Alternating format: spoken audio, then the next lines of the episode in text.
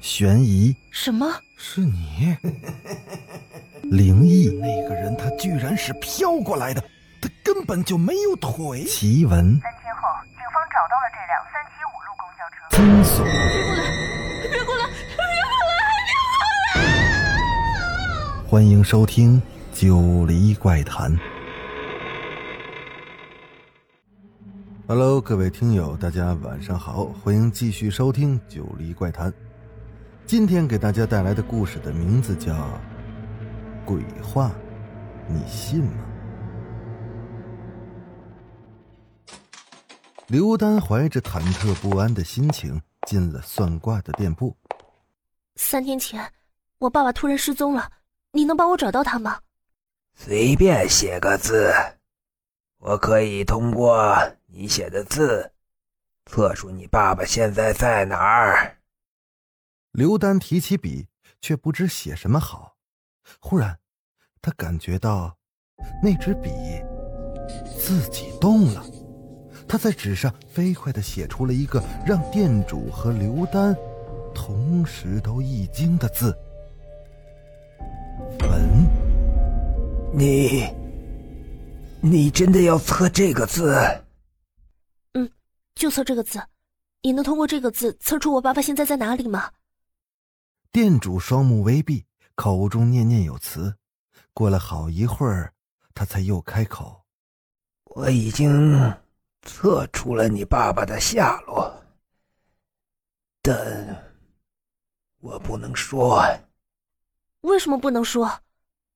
因为，因为你爸爸去了一个不该去的地方。什么地方？”我不能告诉你那是什么地方。谁能告诉我？死人。他们怎么告诉我？你趁深夜偷偷溜进公墓，偷听死人说话。从他们口中，你可以查出你爸爸的下落。公墓。哦，好，我马上去公墓。先等一等，我劝你最好别偷听死人说话。为什么？死人说话时，活人一般是听不到的。如果活人能听见死人说话，那必是死人给活人设的圈套啊。什么圈套？让活人死的圈套。能说的再详细一点吗？不能。我不想再死一次。刘丹的头皮一阵的发麻，他觉得店主的话有些不对劲。你现在是活人，还是死人啊？以前是活人。好了，你快走吧。店主说完了这句话，就把刘丹推出了算卦店，随即砰的一声就把门给关上了。刘丹觉得店主的话还没说完呢，他再一次推开店门，他惊住了。那店里布满了灰尘，墙角全都是蜘蛛网，一股霉味儿熏得刘丹鼻子发酸。刚才刘丹进这家店时，那店里收拾的干干净净，怎么转眼就变成了这副模样？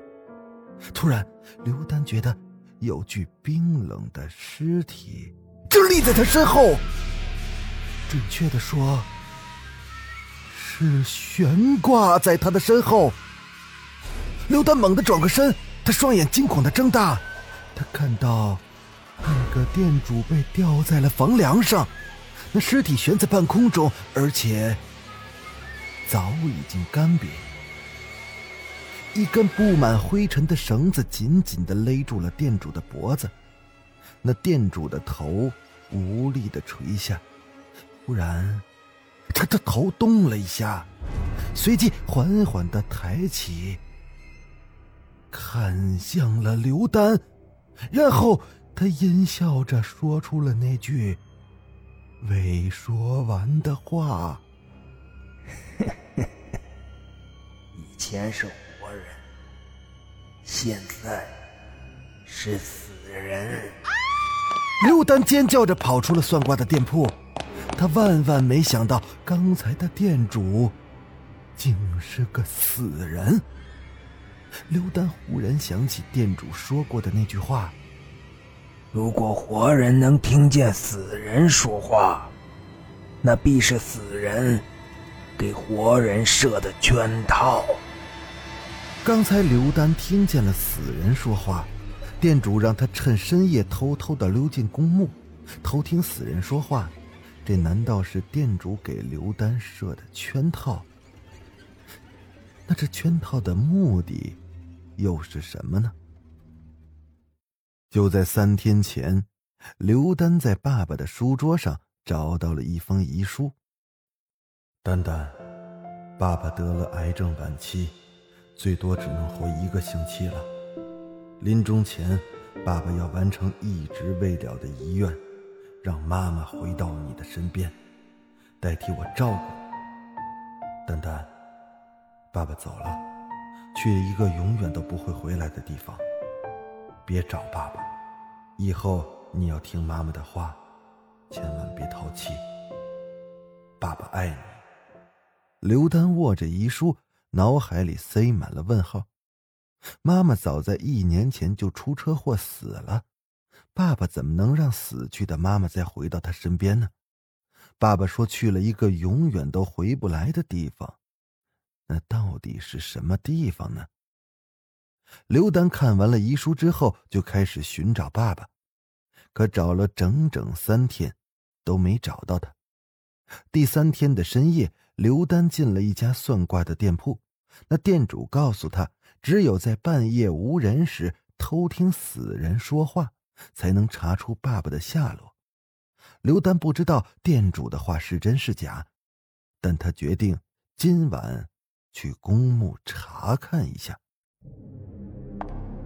临近午夜时分，刘丹去了公墓。